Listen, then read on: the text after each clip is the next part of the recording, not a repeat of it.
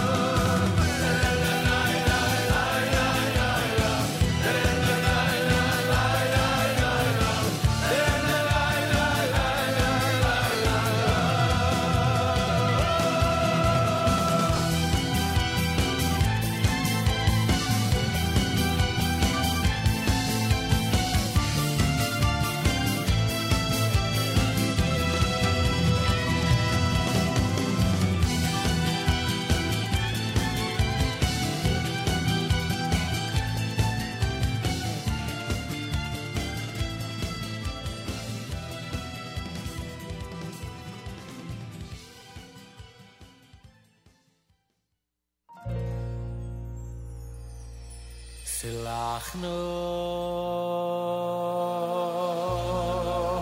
lavoinu mazeh Kigohu yedel chasdechu V'chasher noso solo mazeh Mitzrayim ve'adeinu V'shom, v'shom Ne'emar Oyoy v'yoy yimer Hashem Oyoy v'yoy yimer Hashem Vayoyimer Hashem Solachti, solachti, solachti Ki dvorecha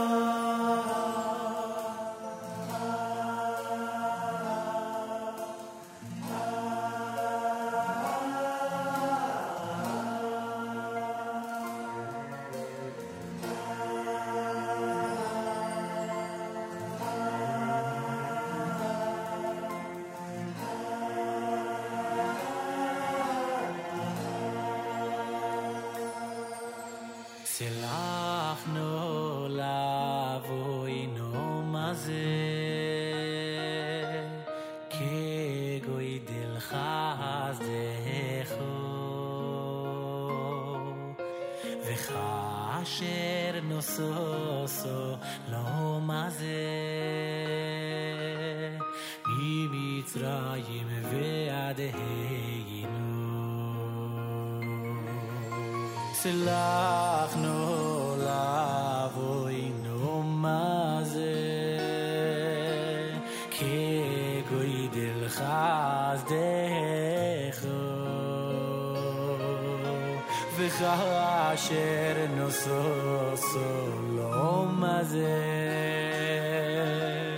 mi Mitzrayim ve'adeinu, ohi ohi vayoy yimer Hashem, solachti, ohi ohi vayoy yimer Hashem, solachti, ohi ohi vayoy yimer Hashem, solachti. Solachti, solachti, ki dvorecho. Oyoy vayoy yimer Hashem. Solachti, oyoy vayoy yimer Hashem. Solachti, oyoy vayoy yimer Hashem. Solachti, solachti. Solachti ki dvorecho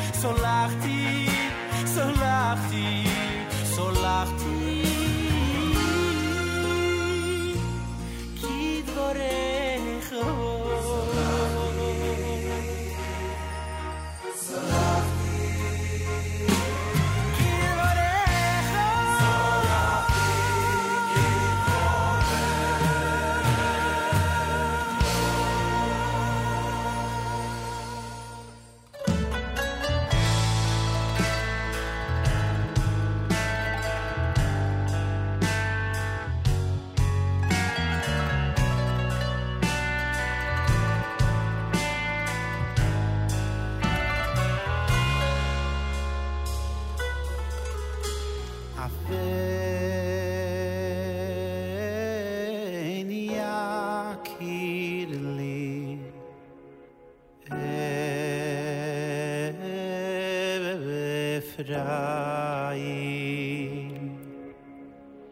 im yeled Rachamenu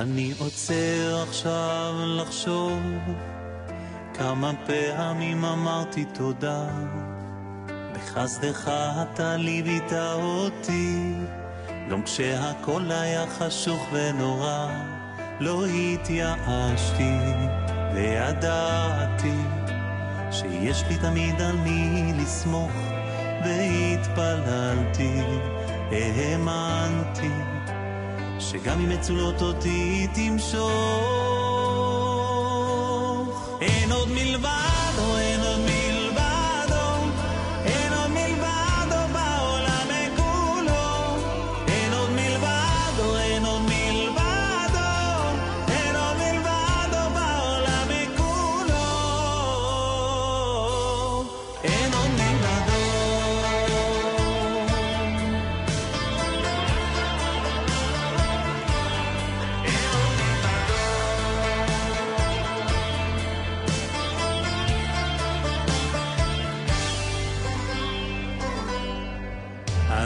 זה עכשיו לא מסליחה לא תמיד אני זוכר להודות לברך על הכל על הטוב שזכיתי בעולמך להיות לא התייאשתי וידעתי שיש לי תמיד על מי לסמוך והתפללתי האמנתי שגם אם מצולות אותי תמשוך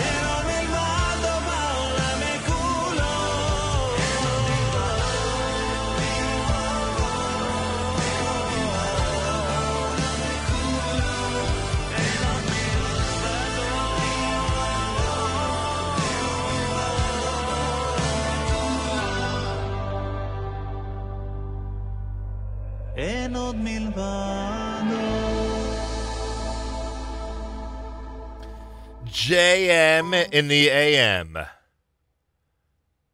Ein Od Milvado, done by Amram Adar, who joined us earlier in the week, you may recall.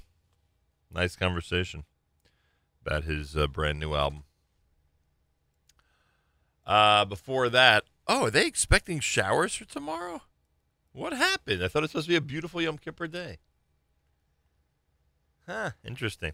Sunday is supposed to be absolutely gorgeous, so I guess if you have to build the sukkah and you've waited until this coming Sunday, you're in good shape in this area. I don't know about the rest of the world, but looks like you're in good shape here. Anyway, Ein Od Milvado, as we were telling you, that's Amram Adar. Israel Jarufi with Haben Yakir Lee. Solachti, done by Micha Gamerman. Yehuda Greens, Hashivenu. Yom Kippur medley from Welcome Back Yom Tov. And, of course, Regesh Modani opening things up. As we say, good morning. It's Erev Yom Kippur, Friday morning on this September the 29th. It's the 9th of Tishrei. Today's a day where traditionally we eat. And tomorrow, of course, is the day that we are required to fast. So the 9th of Tishrei is a day that we're supposed to eat,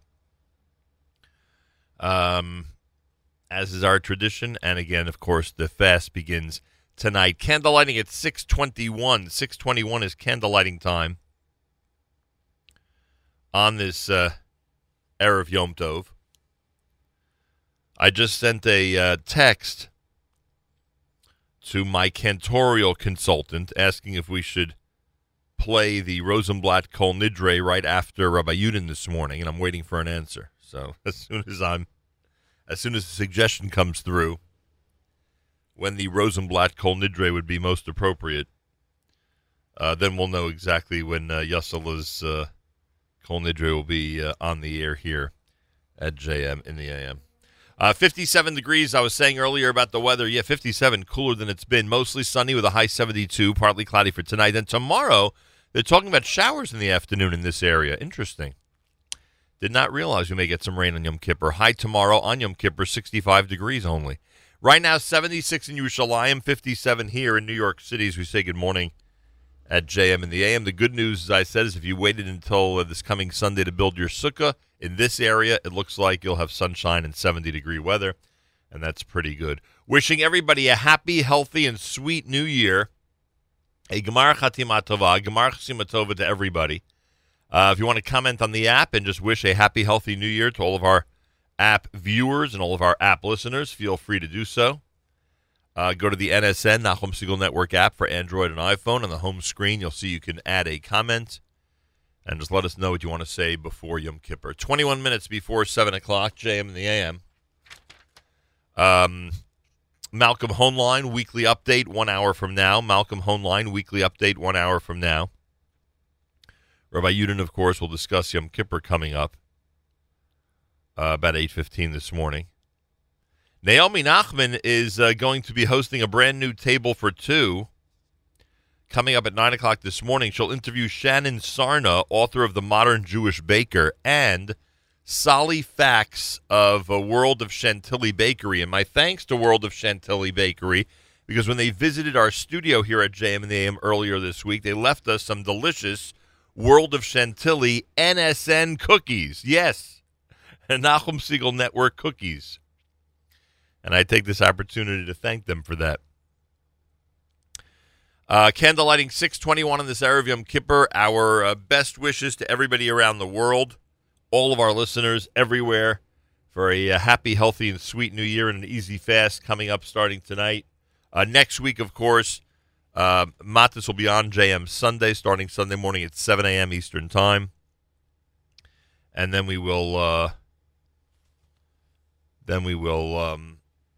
have a relatively short week, Monday, Tuesday, and Wednesday, leading up to Wednesday night's holiday of Sukkot.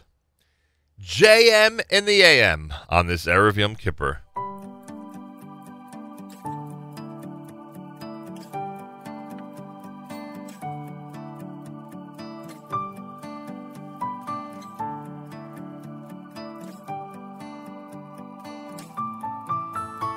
Did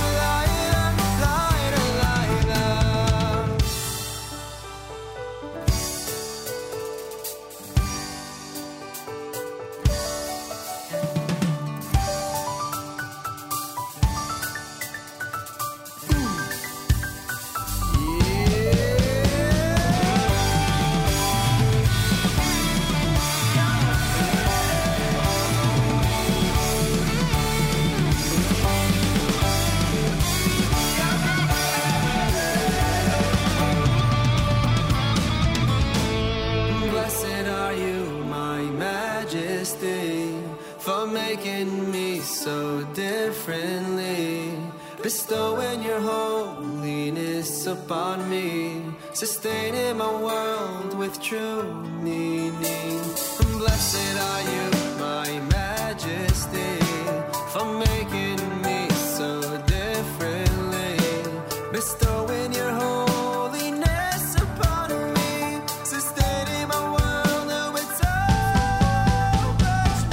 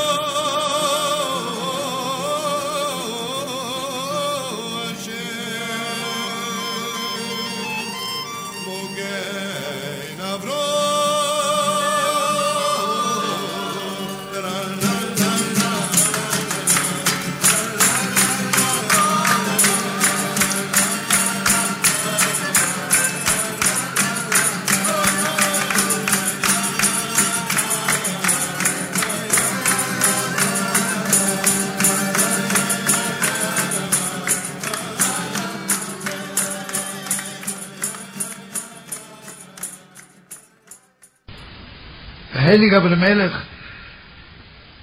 One time his pupils asked him, Rabbi, how do you celebrate Erev Yom Kippur? Like today before you, how do you celebrate? So he says, tell you the truth, I don't know how to do it. But Moshe, the shoemaker, he knows how to do it. So the Chassidim, the Top Chassidim, the Ropshitzer, the Sea of Lublin, they went and they stood behind the windows of Moshe, the shoemaker, to see what he does. He eats, then he says to his children, okay, the great moment is here. Bring out the two books. They bring out a huge book and a small book. And he says, God, Master of the world, it's me again, Moshe the shoemaker. God, I want to read you something. The little book is the book of my sins, but the heavy book is the book of your sins. Let me read you my sins. I yelled at my wife. I yelled at my children. I asked for too much money for the shoes. I kept a piece of leather. Keeps on reading. He says, God, you have to admit, they are minor sins. Let me read to your sins. Starts reading. Her mother died and left 9 children. Master of the world, was that nice of you? He starts reading, there's a war in the world. Thousands of people. Master of the world, this is a major crime. He keeps on reading. Whatever Moshe, the shoemaker, knows about the world. He says, God, it's Erev Yom Kippur. If you forgive me, I forgive you. And the Rabbi the Melech, when they came back, Gevald was he crying. Gevald was he crying. He says, Master of the world, Gevald, don't you know Moshe the shoemaker had God in the palm of his hands? He would have said to God, God, I won't forgive you. You have to redeem the world. The Messiah would have come. So Michelle, tomorrow you have God in the palm of your hand. Don't let the one and the only one, don't let him go away without telling him no, Master of the world. You know something? Tomorrow, Michelle, you and Jerry, you can fix the Holy Land. Because it takes only one real prayer. One real prayer. So we bless you, Michelle. Whatever you and Jerry and all of us bless you and pray for you and with you should be fulfilled.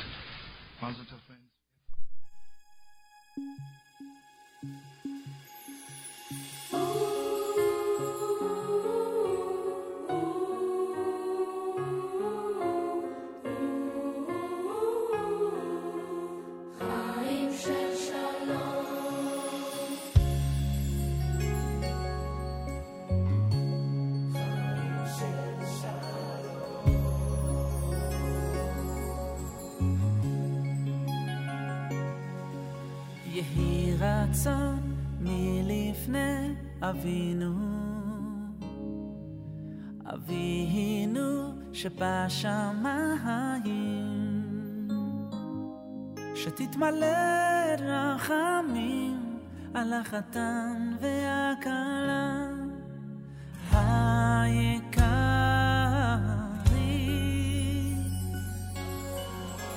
יהי רצון מלפני אבינו אבינו שבשמיים שתתמלא רחמים על החתן והכלה היקרים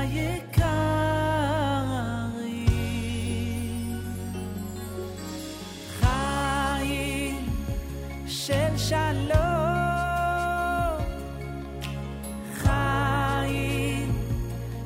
שלווה חיים של אושר ואושר חיים של כבוד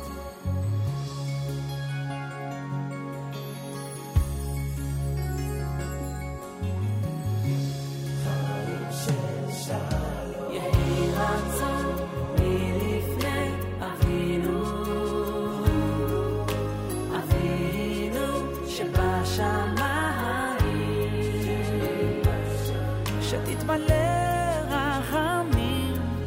החתן והכלה היקרים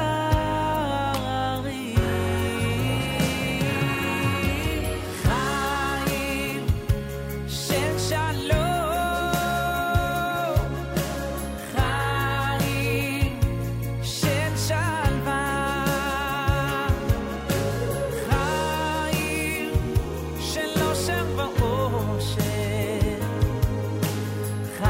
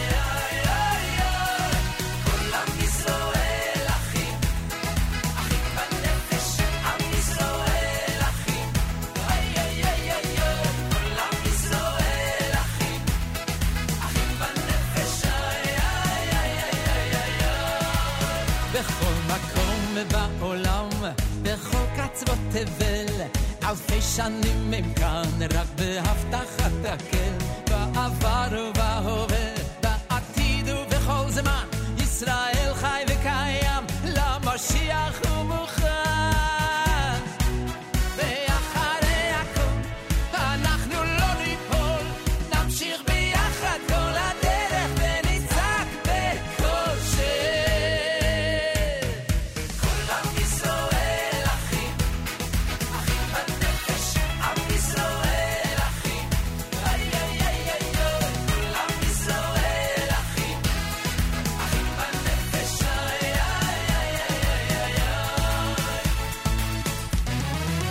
איי עברו שנים כה רבות אחרי הרבה תפילות עולים כולם לכאן פה לארץ האבות מצפון ומדרום ממזרח ומהים כל שופר עכשיו נשמע ישראל עכשיו מוכן ואחרי הכל אנחנו לא ניפול נמשיך ביחד כל הדרך ונצעק בכל שם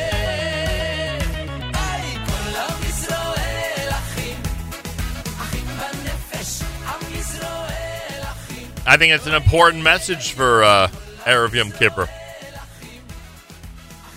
Avremo with Achim Banefesh at JM in the AM. Chaim Shel Shalom, that was Yaakov Shweki. Shlomo Kalbach Zochreinu with the piece of the... I want to make sure to get this right.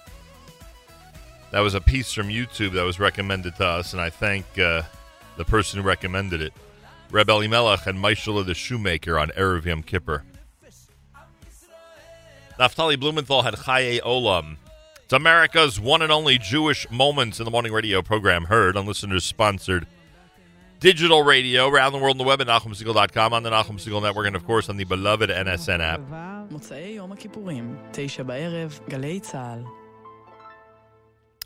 Tzal in the background. It's Erev Yom Kippur in Israel. In Israel, in fact, it's 2 o'clock. Getting closer and closer to the holiest day of the year. Galei Tzal, Israel Army Radio, 2 p.m. newscast for a Friday. Erev Shabbos, Erev Yom Kippur is next. We say Shana Tova from JM in the AM. גלי צהל השעה 2, כאן ערן אליקים עם מה שקורה עכשיו. ערב יום הכיפורים תשע"ח, לפני שעה קלה נעצרה תנועת הרכבות והאוטובוסים הבין-עירוניים, ובשעה זו מסתיימות נסיעות האוטובוסים בתוך הערים. כתבנו גל חן מוסר כי התחבורה הציבורית צפויה להתחדש בצאת יום הכיפורים. משטרת ישראל ומשמר הגבול ערוכים בכוחות מתוגברים ברחבי הארץ. סגר כללי הוטל על יהודה ושומרון והמעברים ברצועת עזה נסגרו, ויפתחו בחצות בלילה שבין שבת וראשון. במהלך הסגר המעבר לישראל יורשה רק במקרים הומניטריים, רפואיים וחריגים. עם זמני הצום, כתבנו אורי איגרה. כניסת הצום בירושלים ב-5:51, בתל אביב 6:07, בחיפה ב-5:59, ובבאר שבע ייכנס הצום ב-6:09. יציאת הצום ב-7:01 בירושלים, בתל אביב ובבאר שבע 7:03, ובחיפה 7:02. תפילת כל נדרי תתחיל בבתי הכנסת ב-6:30 משוער, ותפילת נעילה למחרת בשעה 5. במהלך 25 שעות יום הכיפורים יפעל מוקד טלפוני לסיוע לניצולי שואה במקרה חירום. כתבתנו שיר עזרף. ניצולי השואה מוזמנים לפנות למוקד החירום של העמותה לעזרה מיידית לניצולי השואה במספר 03-5257-888. בעמותה קוראים לבעלי מקצוע בתחומי חשמל ואינסטלציה, וכן לעובדים בתחומי רפואה, לפנות לדף הפייסבוק של העמותה ולהיות כונני חירום בשכונת מגוריהם. שני הולכי רגל נפגעו בתאונות דרכים. במושב בית עזרא נפגע ילד בן 9 מכלי רכב, מצבו בינוני. צוותי מגן דוד אדום העניקו לו טיפול רפואי ופינו אותו לבית החולים תל השומר כשהוא סובל מחבלת ראש. ובחדרה רכב פגע בהולכת רגל בת 75 ופצע אותה באורח בינוני. היא הועברה לטיפול בבית החולים הלל יפה בעיר עם חבלות בחזה. אירוע פיראטי של שחיטת תרנגול כפרות נמנע ברגע האחרון. השירות הווטרינרי ומשרד החקלאות סיכלו אירוע שאמור היה להתקיים בבית העלמין בראשון לציון, ללא אישורים ולא על פי הנהלים, תוך גרימת סבל רב לבעלי החיים.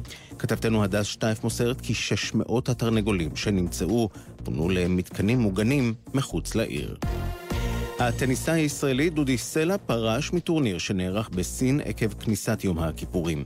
כתבנו אופיר יונתן. דודי סלע פרש ממשחק רבע הגמר בטורניר שנז'אן עקב החשש שהמשחק יזלוג עד לכניסת יום הכיפורים בסין, והחליט לפרוש בתחילת המערכה השלישית. יוני ארליך לעומת סלע סיים את משחק חצי הגמר בזמן והפיל לגמר הטורניר יחד עם חברו לצוות. תחזית מזג האוויר, ירידה קלה בטמפרטורות, בעיקר בהרים. הלילה ייתכנו גשמים מקומיים, מחר ימשיך להיות קר לעונה, ויתכן גשם מקומי קל בצפון הארץ ולאורך מישור החוף. אלה החדשות שעורכת תום ויינטרב לוק, בצוות, ענבר טוויזר וליעד גרושקה, מכולנו בגלי צהל וגלגלץ, גמר חתימה טובה.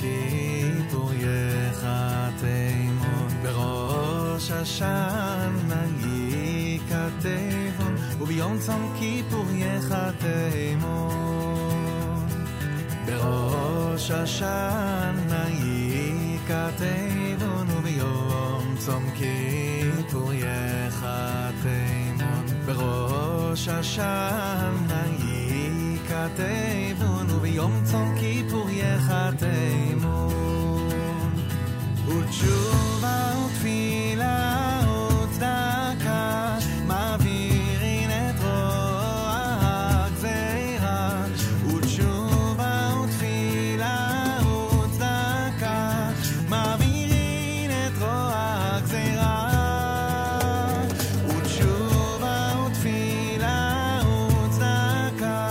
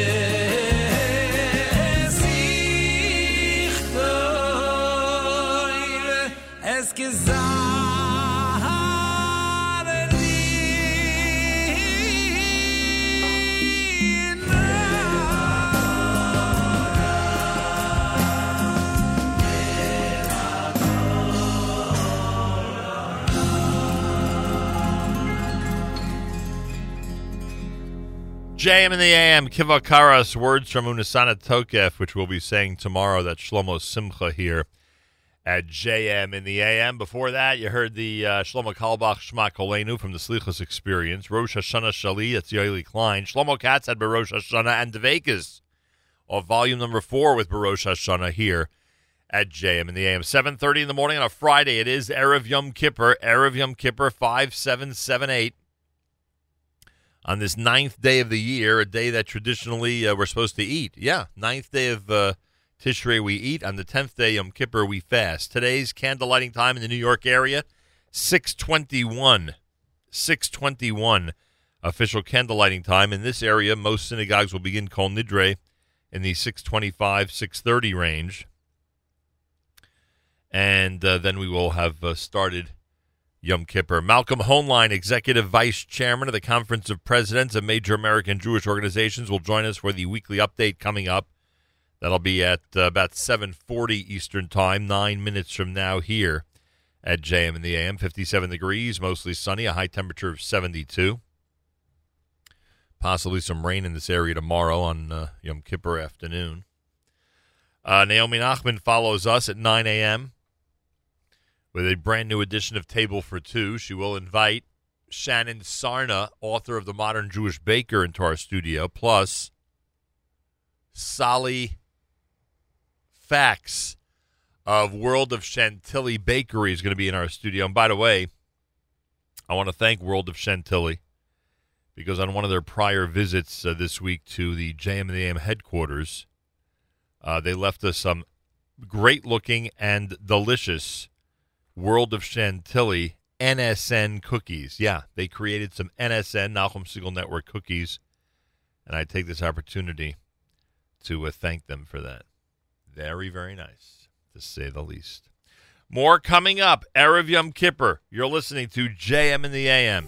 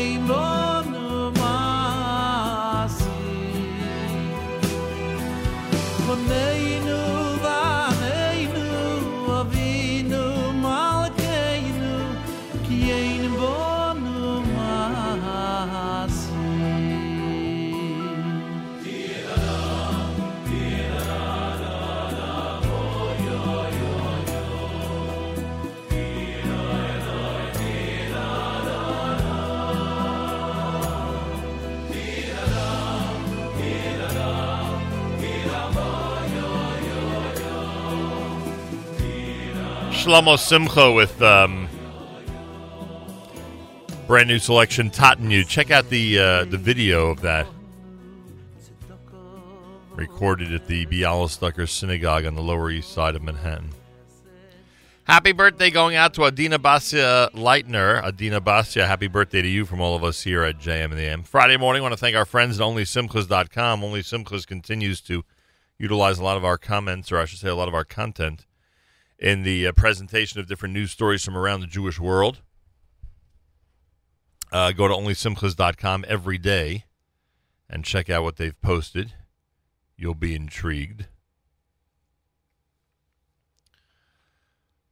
Unless I got it wrong when I was listening to the news from Israel about 40 minutes ago with everybody here, it looks like Dudi Sela the great Israeli tennis player who's in China right now at a match, has put in a special request, or did put in a special request, for the match to be moved so that it's guaranteed to end before Yom Kippur.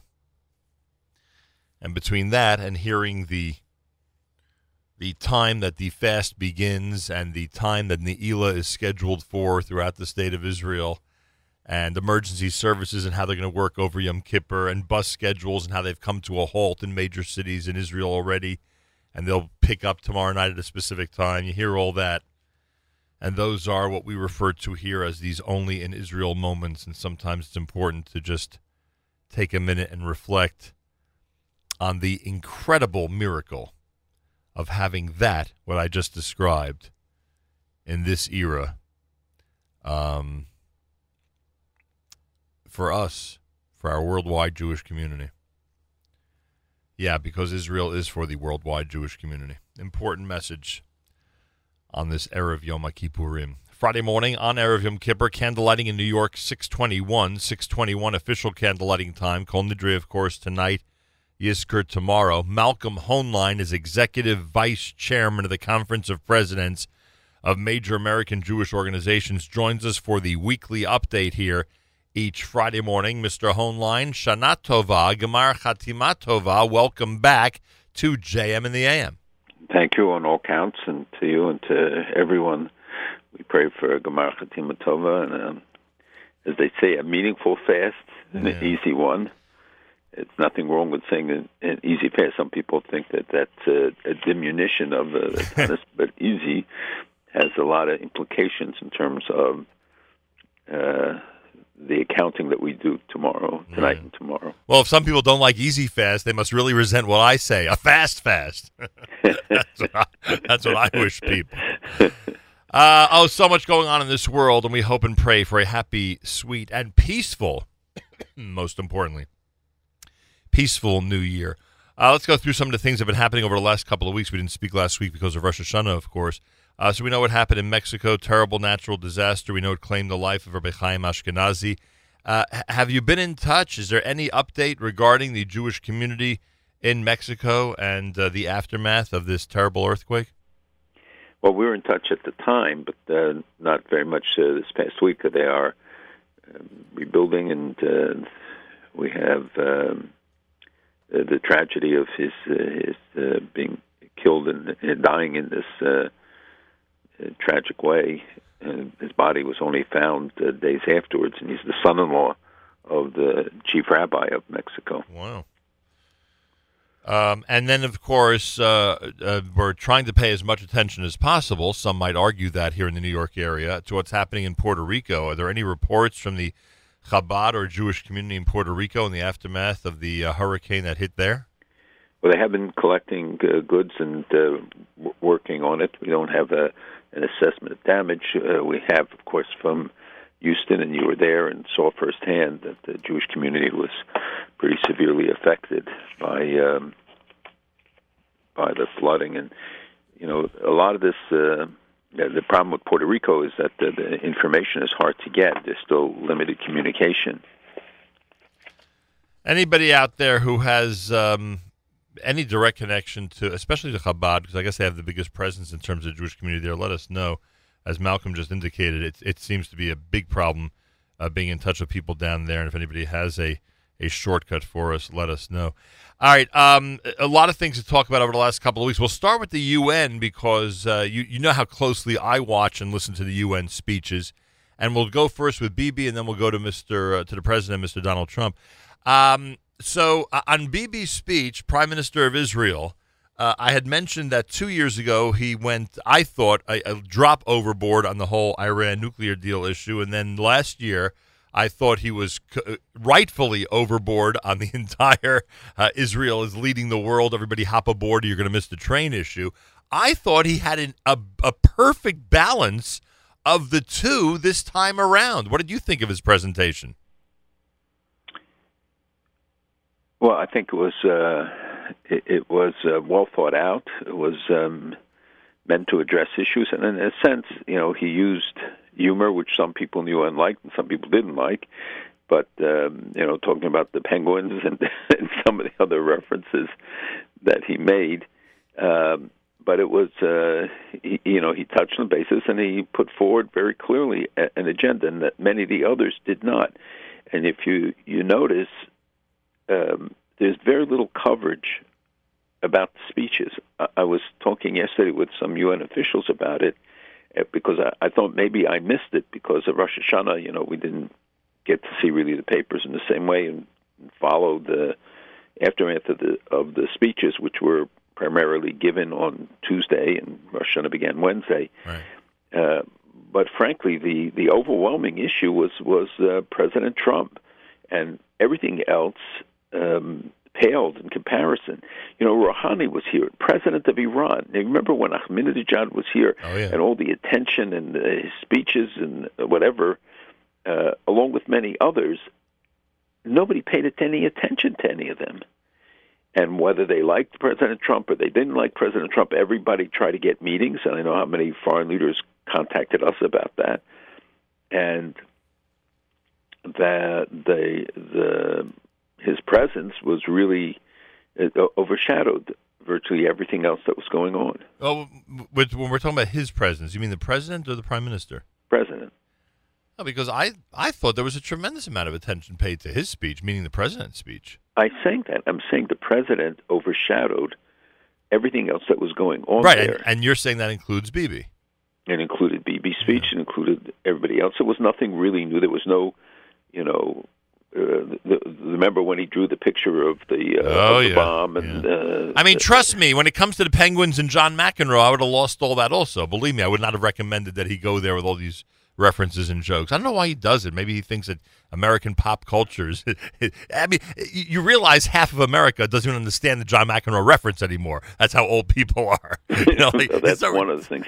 Yeah, it was a there were comments made at the UN about it. People did not like it, the references, and who felt that, if you notice, others did not resort to humor in their presentation. I think the prime minister did it because he was saying to them, look, so many of the arguments, the things that you're putting forward, are so ridiculous, and he tries to demonstrate that it is a debatable point. Certainly, I think that whether it's wise or not to use it, but the overall the fact that he had scores and scores of heads of state, presidents, kings, everything, and I met with many. I mean, we had, I don't know, 30 meetings maybe. We obviously can't go to all of them, so we divided up and assigned people to go to some of the meetings.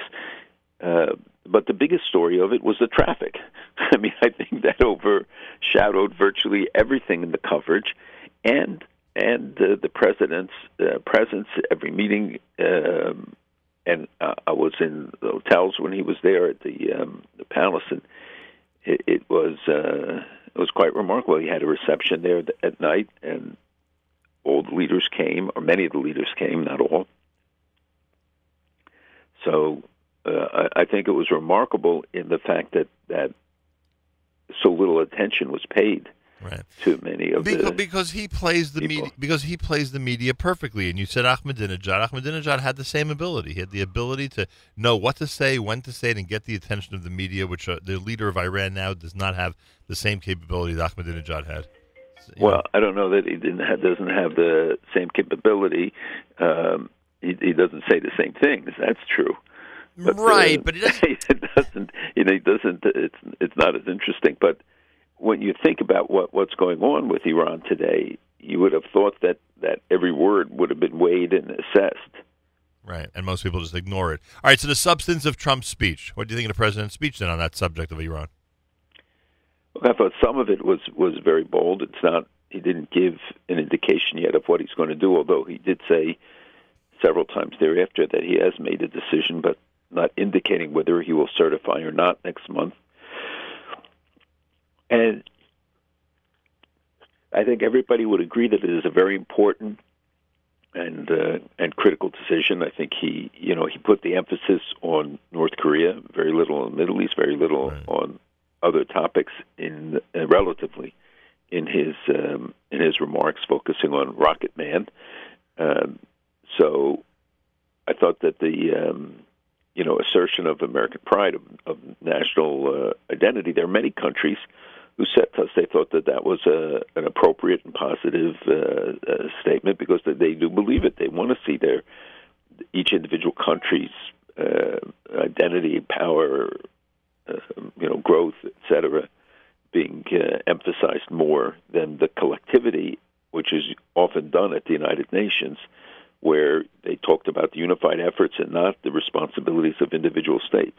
I don't even know if you know the answer to this question, but did any other countries, I think the day he spoke, there were 18 countries that spoke, did any countries during any of these UN sessions bring up Israel, Iran, you know, the topics that we, you know, gravitate to, you know, most quickly? Oh, sure. Many did. Many raised the Middle East. The Arab countries did raise these issues, some of them stronger, most of them in very mild ways, unusually mild, and some a little tougher. But, yeah, these issues, obviously North Korea was raised, and the Macron speech was dedicated to and was considered more impactful, I think, than most speeches got coverage, but his really was his efforts to lead towards keeping the deal with Iran, but extending it, having additional conferences to extend it, to amend it, rather than to decertify, or even worse. And that speech, I think, got more attention than virtually any other. Can you just remind me one more time, if he does certify it, things essentially continue as they have been? And right. Right, that's how it works. And if he doesn't certify it, then he has the right to try to adjust and bring it, what, back to Congress? No, he has a right to adjust no matter what, but right. Decertification just simply says that I cannot certify.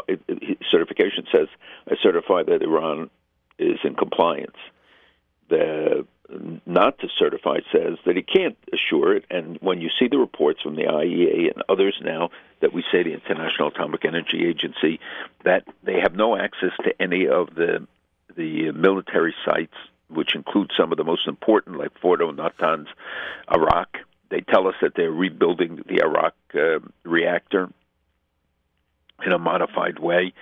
And then we saw this week this supposed rocket launch, which now I think there's a growing consensus that it was a faked attack. But the fact that they have this missile, the BM-25, which is also North Korea's, it's a 2,000-kilometer range, and they are saying, look, we can hit Israel with this, and it can be fitted with a nuclear warhead relatively easily once you have the missile, the flight capacity, et cetera. It's slightly different than the North Korean one in terms of the weight of the warheads and some other details, but overall, it shows again the interrelationship of North Korea and Iran on the missile program, and we believe on the nuclear program, and that's why the U.S. provided Europe with a missile defense system, to oppose what they call the missile threat from the south, which is clearly a reference to Iran. And you look at the other aspects of Iran's activities, whether it's the undermining of regimes, the expansion of its terrorist support, so many things that go beyond just the letter of the agreement, and some say violate other resolutions of the United Nations, that the just certifying it and saying this business goes on as usual would be a mistake. And we even see these Iraqi Shiite militias, the Harkat Hezbollah, al-Nujada, who have 10,000 members in this militia, fighters, and they want to help Iran to build the Damascus to Beirut road that goes through Iraq, Syria, Lebanon, from Iran, and to push the Shiite Crescent goal, the hegemony of Iran, and they are pushing to southeast Syria. They're pushing in their forces there. This is where U.S. forces are backing other forces, which the Russians, by the way, have bombed twice in the last 2 weeks for reasons that's not clear at all. These guys have created also a Golan Brigade. So they're not just talking about what they're going to do there. They're looking at the future to threaten Israel. So things that have to be done is that the Iran Revolutionary Guard has to be completely designated as a terrorist organization. We have to reinstate a lot of the sanctions. We have to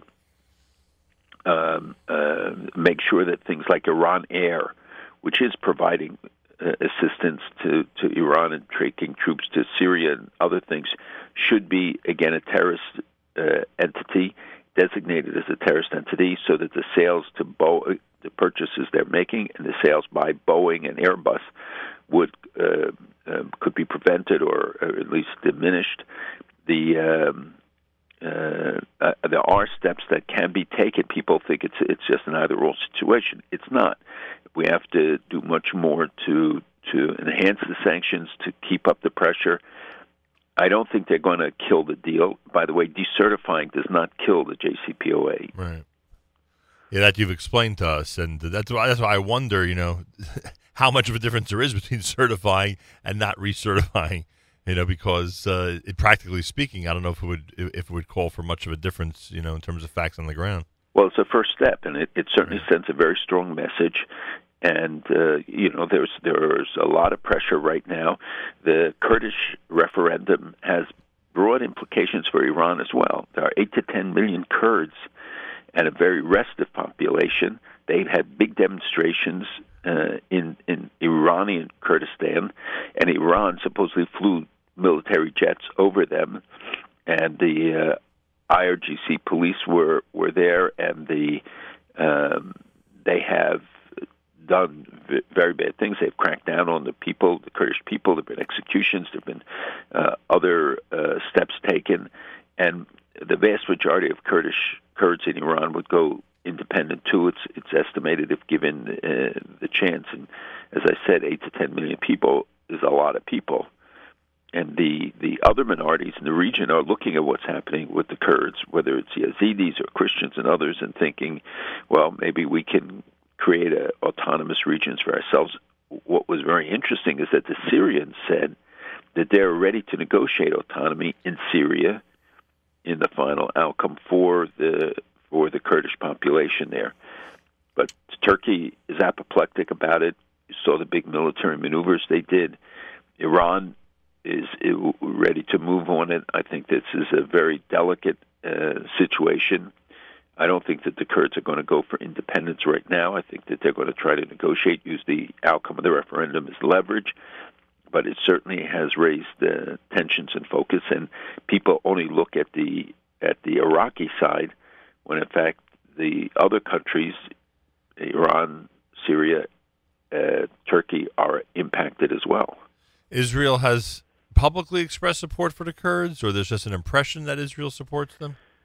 No, Israel, I think, alone in the world, the Prime Minister came out in support of Kurdish independence. There's been a long history of ties, of close ties and close relationship. Israel has aided them over the years, but there are about 100,000 Kurds, maybe more, in Israel from Jews from Kurdistan. So that was a close tie, bond, bridge between the two. And if you saw the demonstrations during the referendum and before the referendum, there were Israeli flags flying. Right, wow. That the Kurds identify and say, see Israel as a model for what they want to do. America's one and only Jewish Moments in the Morning radio program, heard on listeners' sponsored digital radio around the world on the web at NachumSegal.com, on the Nachum Segal Network, and, of course, on the beloved NSN app. Erev Yom Kippur 5778. Malcolm Hoenlein is Executive Vice Chairman of the Conference of Presidents of Major American Jewish Organizations. A couple of minutes ago, you mentioned about the American presence or support, American support for different military presences in the region. Is the impression of that different since President Trump took over? Do the potential enemies of the United States, and I mean potential enemies meaning if there would be, in fact, some type of war or conflict, do they view things differently in terms of American support and American presence in that region since January, or not necessarily so? Well, they see it differently. As you know, that many felt alienated during the period that America had disengaged.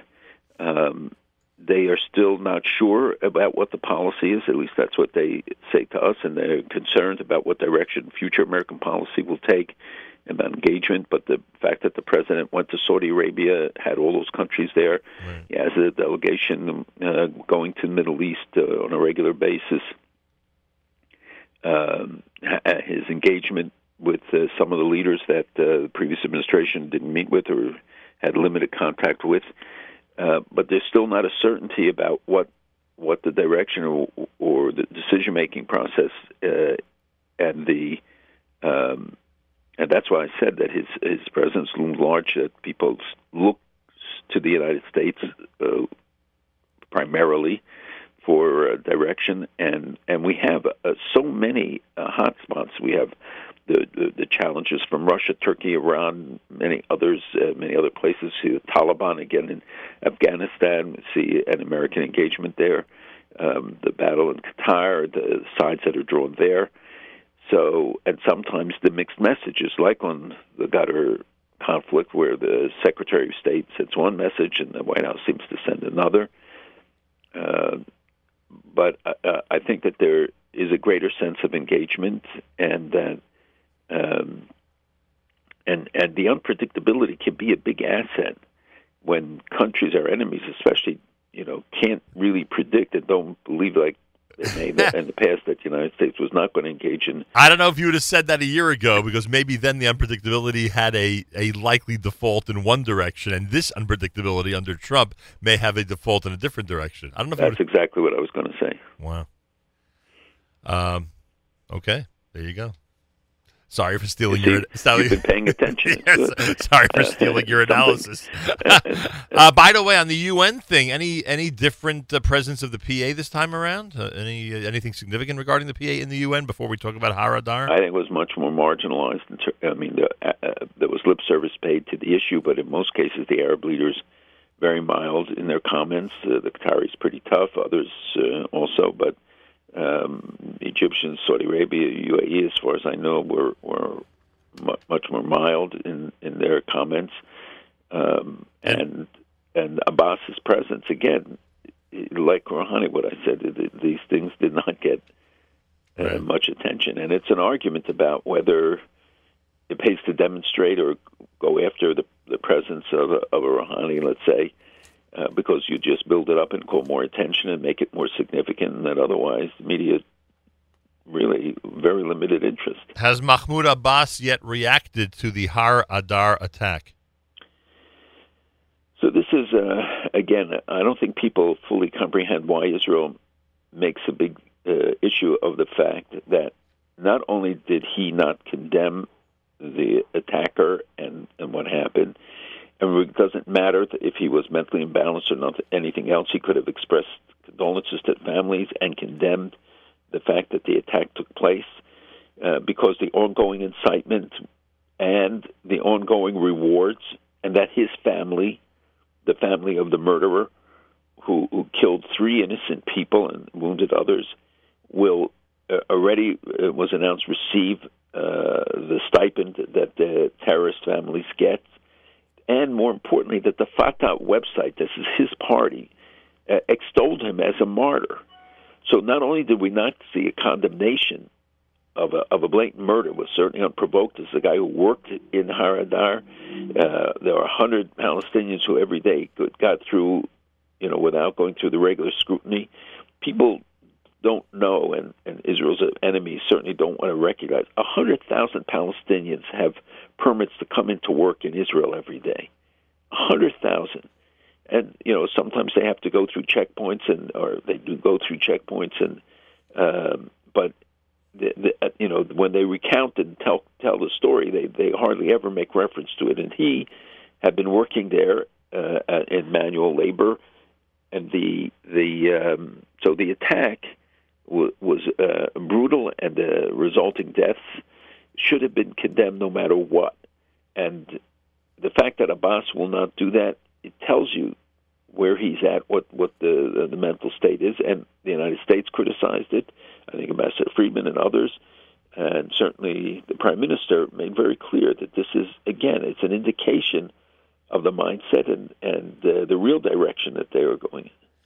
Speaking of the ambassador, State Department, according to the Jerusalem Post, declined to defend David Friedman, its ambassador to Israel, on Thursday after he claimed in an interview that Israeli settlements built after 1967 are a part of the country. The claim, which runs contrary to decades-old U.S. policy continued by the Trump administration, should, quote, not be read as a way to prejudge the outcome of any negotiations, and, quote, should not be read as a shift in U.S. policy. This, according to Heather Nauert, the State Department spokesperson.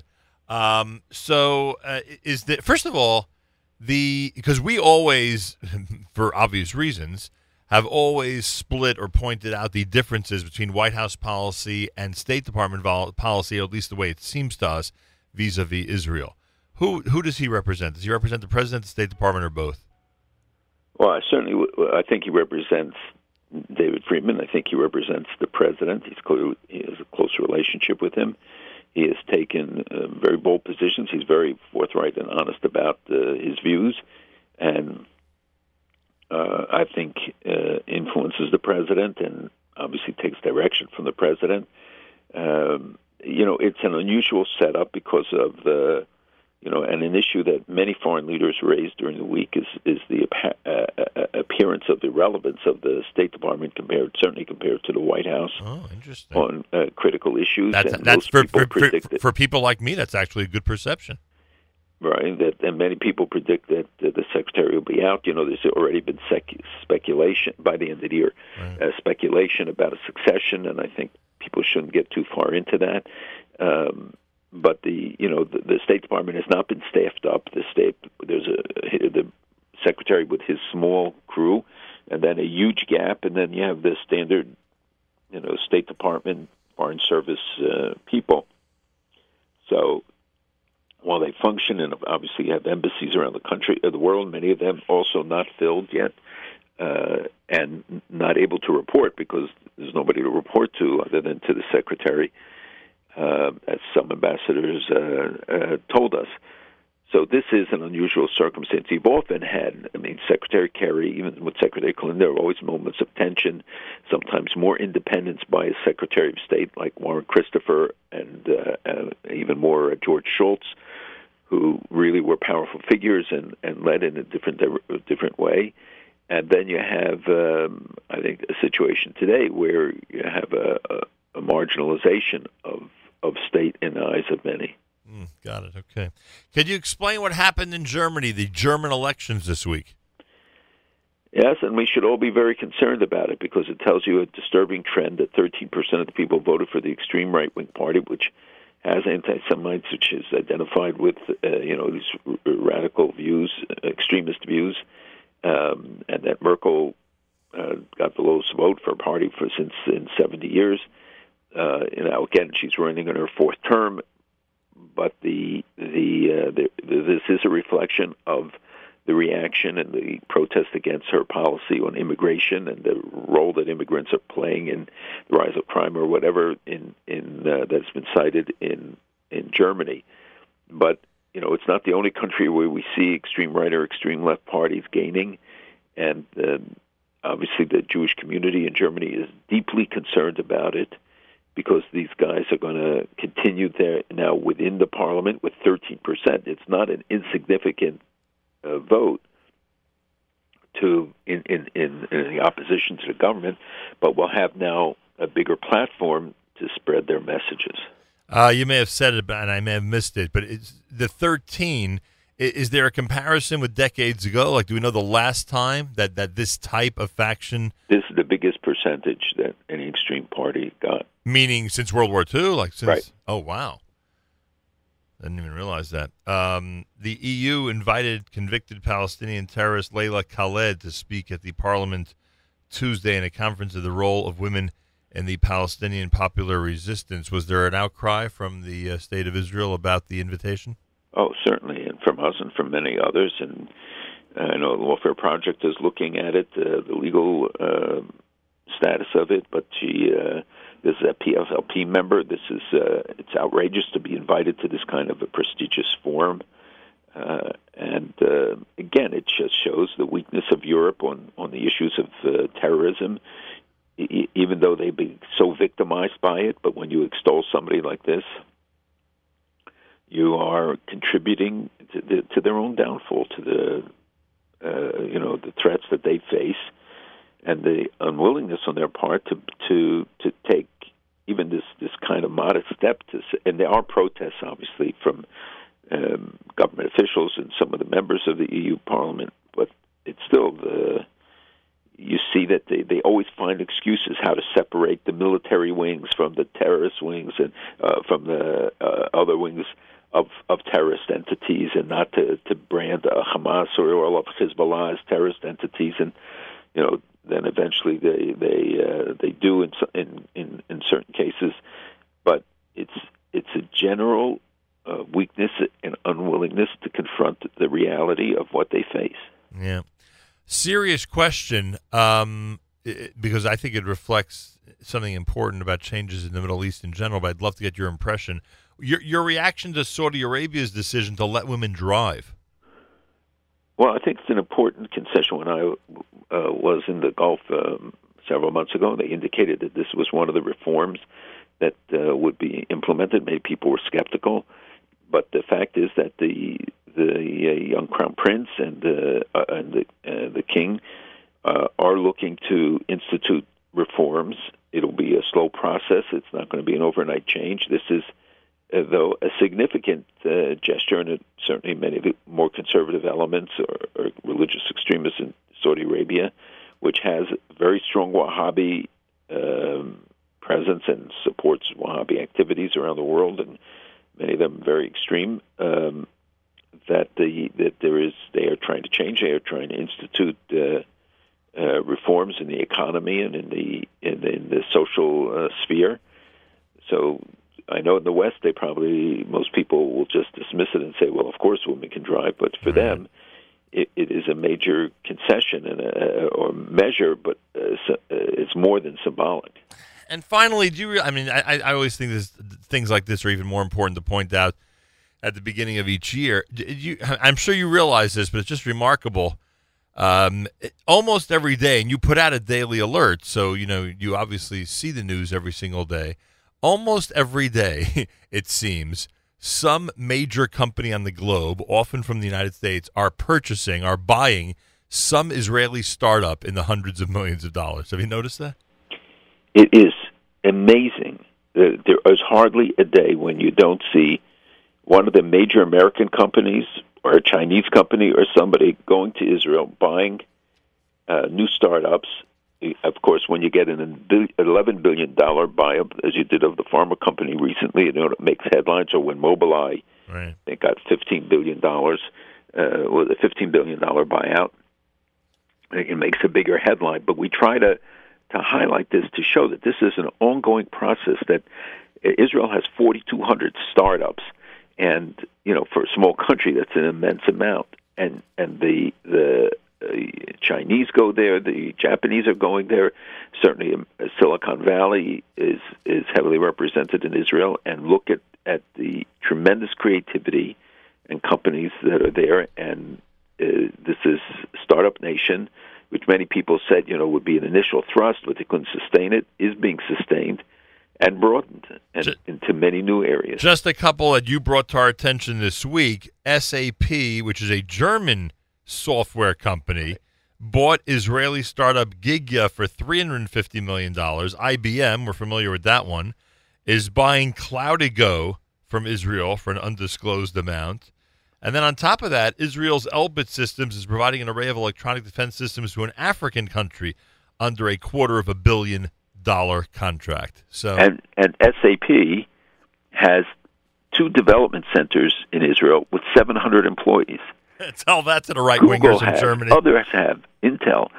And they say that it is the most productive, or after the United States, the most productive facility that they have, and the capacity that is being developed all the time. And we see more Haredim coming in. We see other people, that the broadening the workforce, which is obviously very important for Israel's future and the future of these communities. Yom Kippur is upon us, starting hours from now, and I know you always have a short message for us, but I just before I turn the microphone over to you, I just have to say, and I'm listening to the news from Israel this morning. I pointed this out earlier.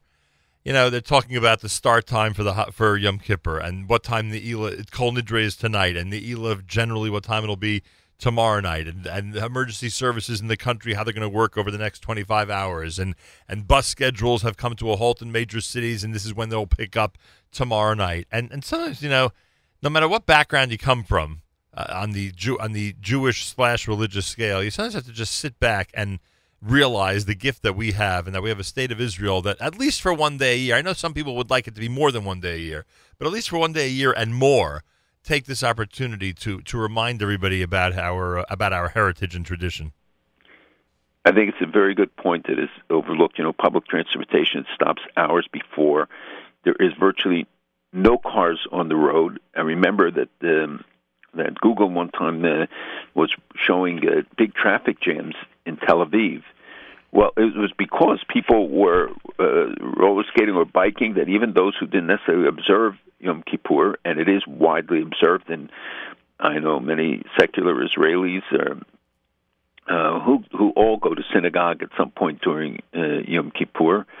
I think 90% or so of Israelis observe it in one way or another.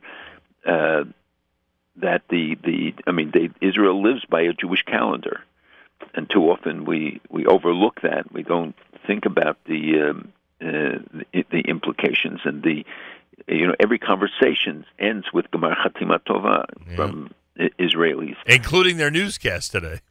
And their newscast, and it started that way, and it ends that way. So, and then for Sukkot, the country virtually comes to a standstill, and it doesn't mean because everybody obviously observes it, but you see Sukkot in many places, and people who are not necessarily fully observant also have them, and there are trends in this regard are statistics which belie some of the impressions that people have, and I think many young people in Israel are turning back to it, want to find ways to relate and to give expression to it. So hopefully this year we will see Yom Kippur's prayers fulfilled. Its prayer is not about just Rosh Hashanah, is much more about the future. Now we look also at the past. We do the Al-Chaitz, which we don't do Rosh Hashanah, looking at all that we did last year. But all of it is about the future, and then ultimately about how do we change, how sincere we are in our expressions of regret, our assessments, our personal assessments, both in Adam L'Chavero, but what we've done with our fellow person and our involvement in the communities, and then, of course, our relationship with God. And, you know, the judgment, as Rav Sala J. Vajcik points out, is not just about what we did. When they says the book of life and the book of death, he says it's the book of the dead, because sometimes what you do may not reach its full fulfillment in your lifetime. That it could be a generation later, something you did, your grandchildren, you know, how you educated your kids and the grandchildren, and the seeds that you laid, some of the things that you may have done that didn't blossom in your lifetime, but years later came to fruition. And so that we judge for good and bad those in previous generations who have died in the past, as well, of course, all of those who are living, to think about this in the longer term, to think about the multi-generational impact of what we do and what we fail to do. Extremely important point. We take this opportunity to wish you a happy, healthy, sweet new year, a year of peace. Continue your amazing work on behalf of the Jewish people. Believe it or not, the next time we speak on the air is going to be Erev Shabbos Parshas Noach. Imagine that. So have a wonderful young. Well, we'll be flooded by news by then. You could say that. Oh yeah, there'll be a lot. There's no question. We'll be drowning in news by then. Thank you, Malcolm. Have a wonderful Yontif, and we will speak soon. Bezrat Hashem. Friday morning, Erev Shabbos on this Erev Yom Kippur. Candle lighting at 6:21 on this Erev Yom Kippur in the New York area. 6:21, followed of course by Kol Nidre, and hopefully by an easy fast for all and an inspiring and meaningful Yom Tov for everybody. Next week, as Malcolm just said, it'll be Sukkot right after Yom Kippur. Wednesday night starts the holiday. The next time we will speak in terms of weekly update and analyzing the news will be 3 weeks from today when we stand at Erev Shabbos Parshas Noach, which will be on the 20th of October, right? 20th of October, the next weekly update. This time each and every Friday morning, every Erev Shabbos, with great pleasure we present Rabbi Benjamin Yudin, spiritual leader of Congregation Shomrei Torah in Fair Lawn, New Jersey, to address the entire listening audience concerning the Torah portion of the week. Today, of course, Rabbi Yudin speaks about the upcoming holiday of Yom Kippur. Good morning, Rabbi Yudin. Good morning, Nachum. Good Erev Shabbos, everybody, and good Erev Yom Tov. And let me begin by first wishing everyone a Shnas Chaim V'Shalom. We're going to be davening throughout Yom Kippur, as we have been saying, Zochreinu L'Chaim, and tomorrow night at Ne'ilah, Chosmeinu, not just Chosveinu to write us, but to seal us, L'Chaim, for life. What is life? And so I really must direct you to the end of the verse, L'mancha Elokim Chaim. We say, Hashem, give us life that we can be true, good, loyal subjects of you, to reflect your Torah, to reflect your mitzvos, to reflect your special character that emerges from the Torah and mitzvos, that reflects via sisa hayoshav ha'tov, that the Jew is to conduct himself in a very special way, so that on a daily basis his interaction with people is that of a kiddush Hashem, a sanctification of His name. L'ma'ancha, that's what we're asking, Hashem, give us life that You would be proud of us. Wow. That is how we are to go in to Yom Kippur. Let's understand today is a very special day. Number one, there's a mitzvah to eat today. Okay, number one, there are those that say that this is the only fast from the Torah. And the Torah, like a loving mother, is concerned. Tatala, mamala, tomorrow you're going to fast. Today, please eat. Others say, and it's based on the pasuk, that Yom Kippur actually begins, as we'll talk about this, B'Tisha Chodesh B'Erev, on the 9th. After all, Torah tells us that Yom Kippur is the 10th. Not Tisha B'Av, Yom Kippur. It is the 10th. So what's going on here? So the first thing, let's get to it right now, is that you have to add on to Yom Kippur. Don't tell me that sunset today is 6:42, and therefore I can eat until 6. No, you can't. You have to stop before, and you have to accept upon yourself Yom Kippur and the restrictions of Yom Kippur, which we'll get to in a few moments. And that's why most synagogues will be starting Kol Nidre this afternoon at approximately 6:25, 6:20. And the reason for that is we are adding on to Yom Kippur, which is a mitzvah of Tosefes, adding on to the day of Yom Kippur. Today, many men go to the mikveh. The reason for that is we're going to be spending the entire day, Kamat, of Yom Kippur in prayer. And whereas all year long, the rabbis were lenient and said that we didn't have to follow the rule of Ezra, who said that you should go to the mikveh before you pray, all year long, we don't. And we're not so careful about that. But today, the men should go to the mikveh. The men do not recite a blessing when they go to the mikveh, but they should go to the mikveh today. Lifnei Hashem, before you come to God, Titoru, you should already be as, quote, clean, as pure as possible, bodily and spiritually, as we'll talk about in a moment. And therefore, how different today as Erev Yom Tov is different than the Erev Yom Tov next week of Sukkot. The Erev Yom Tov of Sukkot is to prepare for Sukkot, period. But you don't sit in the Sukkah on Erev Sukkot. Here, on Erev Yom Kippur, we don't wait for tonight when it's nighttime and definitively Yom Kippur to recite the vidui, the confession, the Yoshamnu, Bogadnu, Gozalnu, and the list of Al-Chaitz, but rather Mincha time. Be at Mincha this afternoon, gentlemen. And there's usually different Minchas, and find out the time in your community. At that Mincha, you're going to say the vidui. Again, Lifnei Hashem. Before you come to Hashem on Yom Kippur, Titaru, you should already be cleansed, and you already try to recite the vidui, the confession, today. And that's happening this afternoon at Mincha time. Just know, once we're mentioning the term vidui, that we say vidui over Yom Kippur 10 times.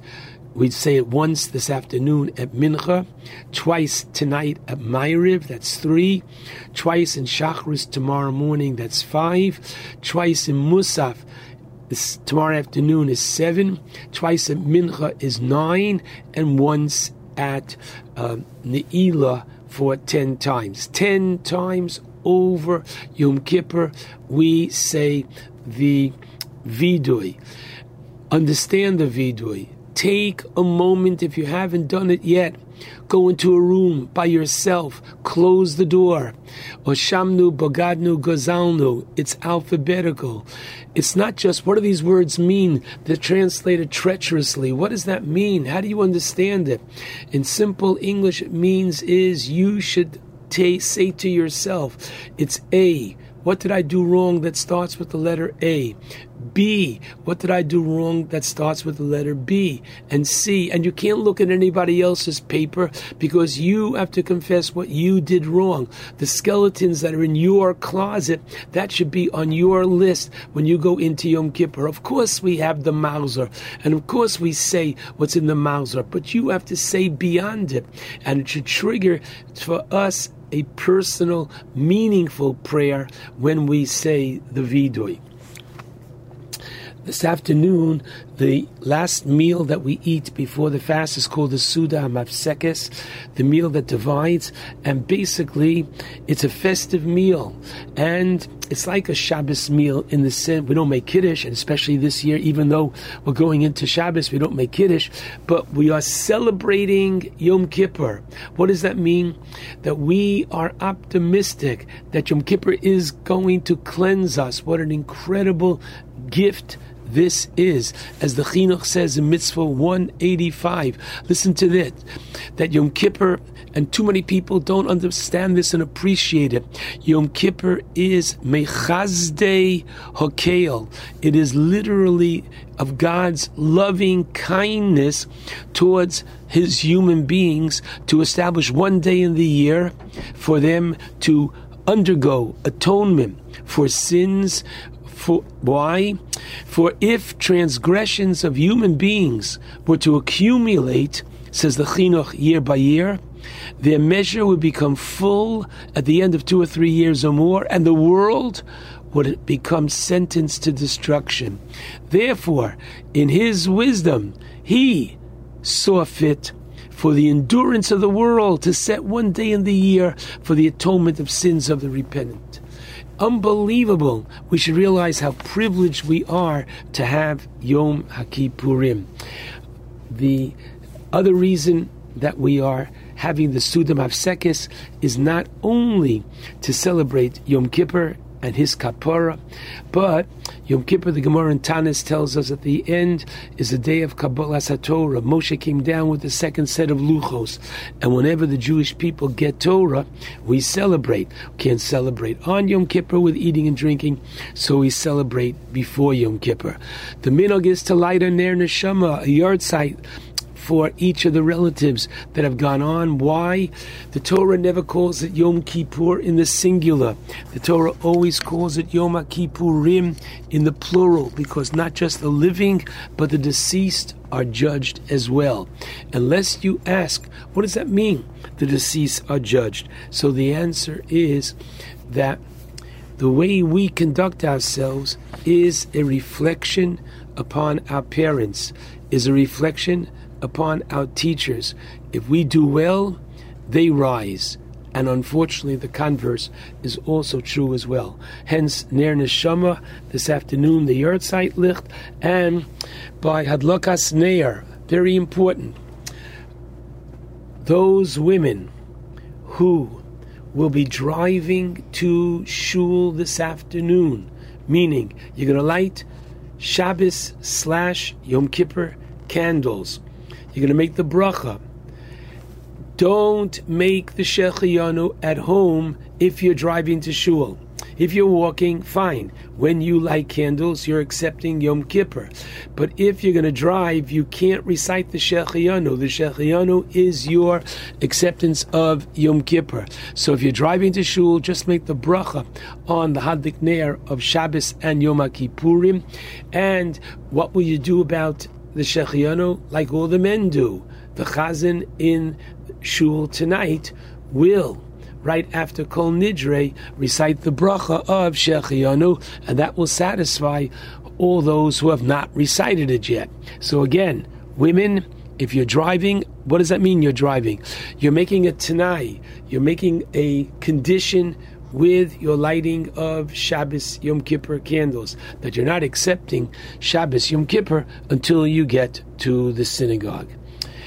Now, Kol Nidre, the gentleman with the talis, and the bracha of the talis must be recited. It's a day garment before Shkia, before sunset. And as we mentioned earlier, Kol Nidre is recited nice bit before sunset. The five restrictions of Yom Kippur, eating and drinking, everybody agrees is biblical. And if one has to eat or drink on Yom Kippur, please call your local Rav, and he will tell you how to do it. Okay? I can't go into that now, but call your rabbi to find out if someone has to eat on Yom Kippur. Now, washing of the body is prohibited tomorrow morning. When we wake up, negovasa every morning, the washing of one's hands, because when one sleeps at nighttime, sleep is 1/60th of death, and there's a ruach tumah, there's impurity on our hands. Every morning we take a cup and we wash our hands to the wrist, right, left, right, left, right, left. Tomorrow morning till the knuckles, period. Shake off the water. Your hands, your fingers are a little bit moist. Rub them through your eyes to remove any impurities, and that's it. That's it. When you use the bathroom during the day, same thing. Wash your hands to your knuckles. If, however, somebody should get themselves dirty, a mommy taking care of a child, etc., etc., then by all means you're allowed to wash. It's rechitza of tanig. It's a washing of pleasure, which is prohibited. Applying ointments and cosmetics are prohibited. I'm not going to shave on Yom Kippur, but maybe I'm going to put on aftershave. No. That's exactly what that prohibition is. Women, no cosmetics. Fourth one is leather shoes. Sneakers with leather is also prohibited. And finally, marital relations.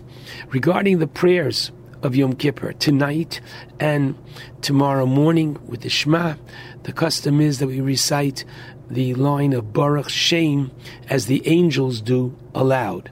Now, the prayers. Please God, tomorrow morning, Shacharis. On Shabbos we don't say Avinu Malkeinu till Ne'ilah. Now, Shacharis. The Kriyas HaTorah is the Avoda. The Avoda is that special service which was done Achas Bashana, once a year, in Yom HaKippurim. The Kohen Gadol, the high priest, as our emissary, as our agent, went in and performed a special service in that Holy of Holies 4 times that he entered and came out on Yom HaKippurim. And interestingly, stop for a moment. Rabbi Salvechik noted that it's not just that we read about the Kodesh HaKadoshim, the Holy of Holies, but Yom Kippur is the day that each individual goes into their personal, private Holy of Holies as well, and takes a good look at what's going on in their inner self. What a challenge that is, but what a blessing. because if we weren't forced to do it, nobody would do this kind of introspection. The Musaf has, as part of the repetition of the Shemona Esrei, we have the Avoda. The Avoda is just that service which we read about in the morning. We literally go through it. And as we had in the Haftorah last Shabbos, Shabbos Shuvah Unshalma Purim Sfosenu, which means that if we cannot ourselves bring the korban, in this case here the service, then let our talking about it, let our studying, let our pining for it be looked upon by God as if we actually did it. At the Mincha, we have the Maftir Yonah. And Maftir Yonah, the story of Yonah, has many very pertinent, powerful lessons, not the least of which is that there is the element of universalism throughout the day of Yom Kippur, not just the Jewish people. Proof, look at the way we end in the Kedushas Hayom, the middle bracha of each Shemona Esrei. And what is it? Baruch Ato Hashem, Melech, the King, Mochel V'Soleach L'Avon Oseinu, who pardons and forgives our sins, V'La'avonos Amo Beis Yisrael, and the sins of his people, the family of Israel, U'Mavir Ashmo Seinu, it's a long bracha, Chasima, and he removes our sins every single year. Then Melech al Kol Ha'aretz, the king over all the world. And so Yonah is sent to the non-Jewish world, telling them to repent, and they do. Very important book, the book of Yonah that we read, reminding us that as he attempted to flee and run away, and if you might ask, why would a prophet run away sitting down? The answer is because of his love for the Jewish people. He was only afraid that the non-Jews of Nineveh would listen, which indeed happened. And as a result of that, it would make the Jewish people look good because they were not listening to their prophets. Ne'ilah is the closing prayer, and the one way, which I think is very powerful to understand Ne'ilah, I believe by the Meshech Chachma, is that this is the following. All day long, God is judging, and as a judge, there are certain protocols in the court that even he, capital H, has to follow. However, Ne'ilah, you have him alone. And you know what that means? Talk to him, not just what's in the Mahzor, but use the Mahzor as a springboard for you to talk to Hashem personally and privately. And finally, after Yom Kippur, we have the blowing of the shofar. 3 reasons for that. 1, go home and eat. Yom Kippur is over. 2, just like by Sinai, when Hashem gave the Torah, and the Torah says that you were prohibited and restricted to going up the mountain, but when the shofar was blown, then you could. The shofar represented the exit of the Shekhinah. We are escorting the Shekhinah with the shofar and saying goodbye.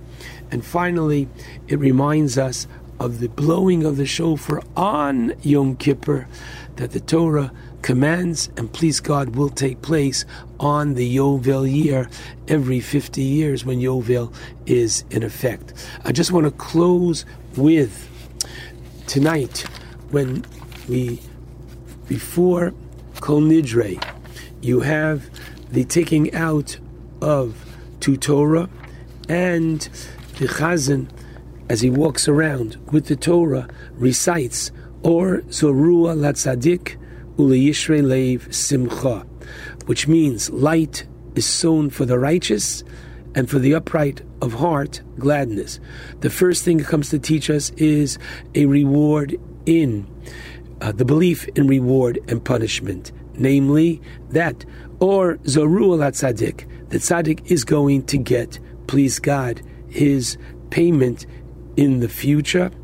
And Rabbi, the commentaries note, very interestingly, that the last letters of those six words spell out the Reish from Or, and the next five letters, last letter is Akiva, Rabbi Akiva. We begin the Yom Kippur reminding us of Rabbi Akiva. Rabbi Akiva in the last Mishnah of Yuma reminds us how privileged we are that God himself is the one who purifies us. And Rabbi Akiva is the one who with his life, as the Gemara ends at the end of Makos, Akiva Nichamtani. Akiva Nichamtani. Akiva, not just what you say, but who you were, your determination, your fact that you started at 40, and the fact that you had so many students, and when you lost your students, you never gave up. The fact that we have the oral Torah today is because of the incredible Mesiras Nefesh of Rabbi Akiva, reminding each and every one of us of the incredible potential of man. Once again, wishing Nachum and his family, wishing all our listeners and friends a Gemar Chasima Tova. It should be a good year for all of us, a healthy year, a year that we can be productive, and please God, a year of Shalom for the entire world. A good Shabbos and a meaningful Yom Kippur to all.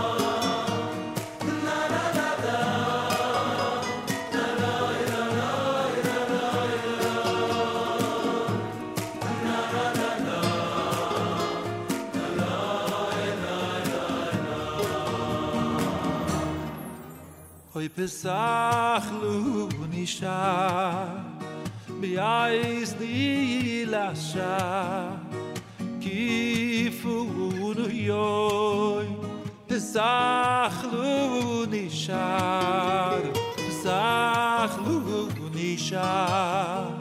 bi'ayis dilasha kifunu yoy pesach lu Pesach, Pesach, Pesach, Riboy noi shelo yidam Pesach. Deine Kinder stehen doch bald am Tisch, sie schreien im Beten bei dir. Pesach, Pesach, Pesach, Riboy noi shelo yidam Pesach. Deine Kinder stehen doch bald am Tisch. Pesach lu nishar Pesach lu nishar B'ayis nilashar Kifunu yoyim Pesach lu nishar Pesach lu nishar B'ayis nilashar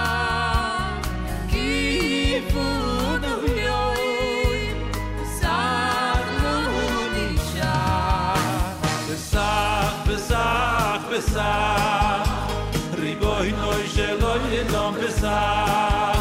Deine Kinder stehen doch bald am Tisch, sie schreien im Beten bei dir. Pesach, Pesach, Pesach, Riboy noi shelo yidam Pesach. Deine Kinder stehen doch bald am Tisch, Pesach avachnu nishar. Oh hoy Pesach. Pesach, Pesach, Riboyno shelo hilo Pesach.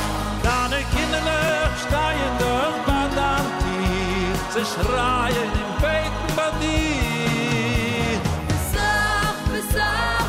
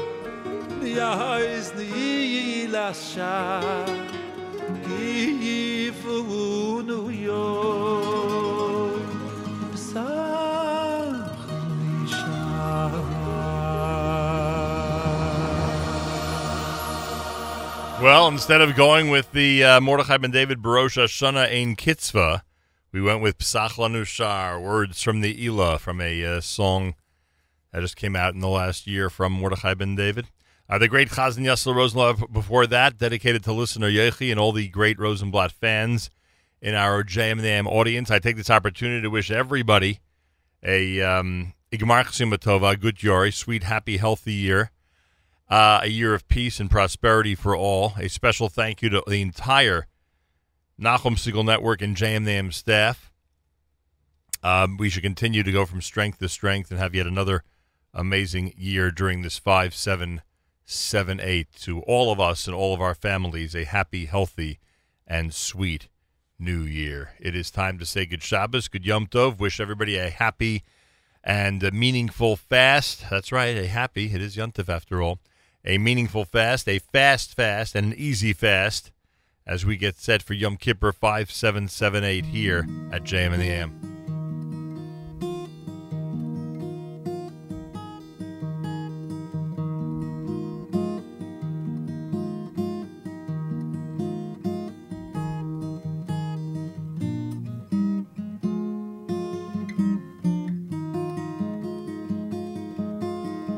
The sun is going down, it's shining through the trees. Another week's gone by, become a memory. So throw away your hammer, there's nothing left to do. Go on home and find the gift that's waiting there for you. Oh, time to say good Shabbos, 'cause all your work is done. I'm gonna spend the day together with the Holy One. Say a special blessing on a cup that's filled with wine. Man and his Creator, it's a very special sign. Your candles will be burning, they'll fill your home with light. Singing songs of Shabbos well into the night. So throw away your hammer, there's nothing left to do. Go on home and find the gift that's waiting there for you. Oh, say good Shabbos, 'cause all your work is done. Gonna spend the day together with the Holy One.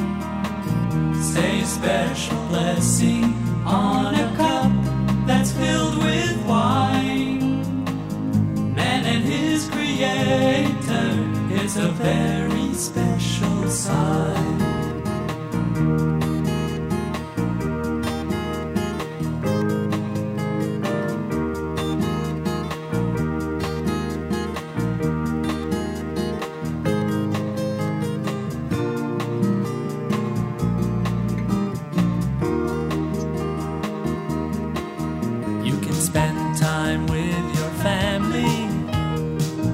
Study and you'll pray. Why not wait till after Shabbos? Oh, those nails won't run away. So throw away your hammer, there's nothing left to do. Go on home and find the gift that's waiting there for you. Oh, say good Shabbos, 'cause all your work is done. Gonna spend the day together with the Holy One. Say a special blessing on a cup that's filled with wine. Man and his Creator, it's a very, very, very, very, very, very, very, very, very special song. Our brothers and sisters in Israel, we are with you. It's your favorite America's one and only Jewish Moments in the Morning radio program, heard on listener-sponsored digital radio. Around the world on the web at NachumSegal.com, on the Nachum Segal Network, and of course on the beloved NSN app. And a reminder, Yom Kippur begins tonight. Candle lighting in the New York area, 6:21. Monday we're back starting at 6 a.m. Matis on Sunday with JM Sunday at 7 a.m. Eastern Time. Rummy tomorrow night with the Saturday Night Segal. Make sure to be tuned in at all times to NSN. Naomi Nachman with a brand new edition of Table for Two is next, with the video posted at NachumSegal.com. Naomi interviews Shannon Sarna, author of The Modern Jewish Baker, and Sally Fax of World of Chantilly Bakery. And thank you, World of Chantilly, for those delicious NSN cookies. Have an easy fast, a meaningful and wonderful Yom Kippur, everybody. Monday we're back starting at 6 a.m. Make sure to join us. Till then, Nachum Segal reminding you, remember the past, live the present, and trust the future.